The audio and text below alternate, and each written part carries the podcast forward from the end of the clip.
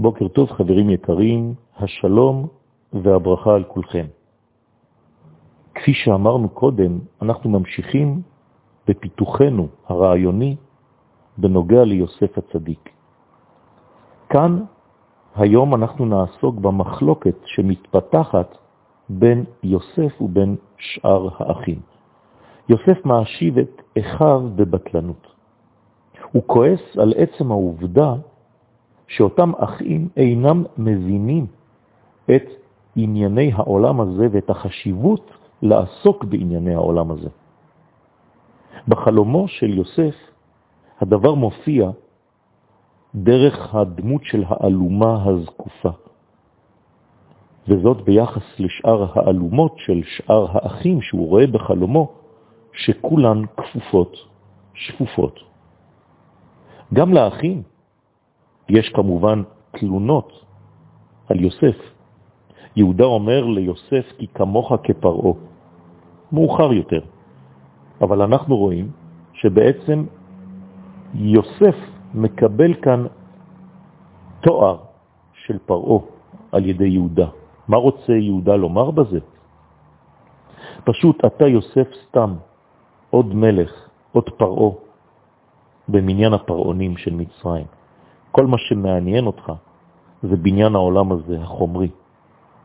במילים אלה מוכיח יהודה את יוסף ואומר לו ברמז, זה לא התפקיד שלנו, אחי היקר, אנחנו עם ישראל, אנחנו צריכים לעסוק ברוחניות. זה מה שאתה עושה עכשיו, זהו תפקידם של הגויים, לא של ישראל. צריך להבין שמה שמפריע לאחיו של יוסף הוא שאם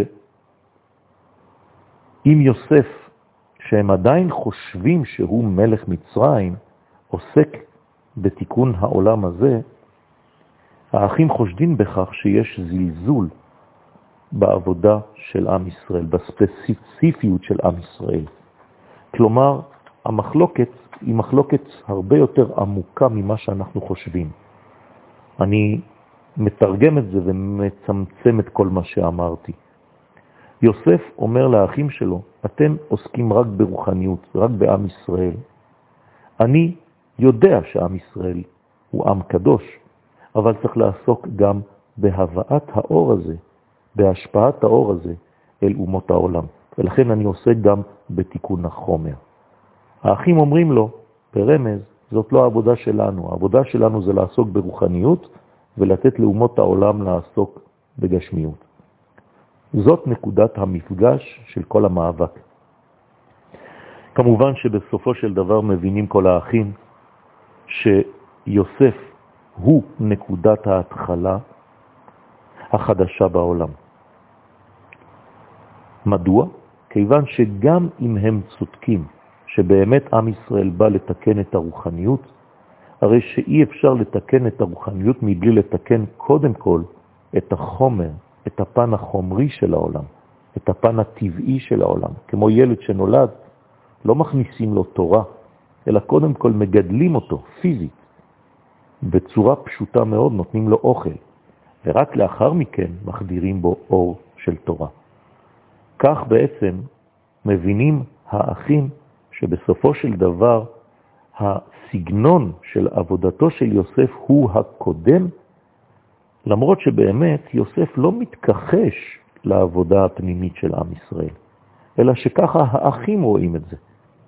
הם לא מבינים איך יוסף מסוגל להיות גם צדיק רוחני שייך לעם ישראל, ובד בבד גם מומחה לבניין המציאות הגשמית.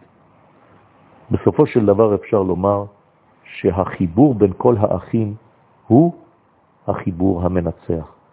גם לעסוק בספציפיות של עם ישראל, אבל לא לשכוח שעם ישראל, שעם ישראל צריך להיות אור לגויים בסופו של דבר. לכן הגשר הזה שמהווה יוסף הצדיק חייב להיות חלק מהמציאות שלנו ולקחת את זה בחשבון. כשנגיע לשיתוף, לשילוב ולאיחוי בין כל האחים, נבין שבסופו של דבר הבינו כולם את הצורך של שני הצדדים. יום מבורך לכולכם.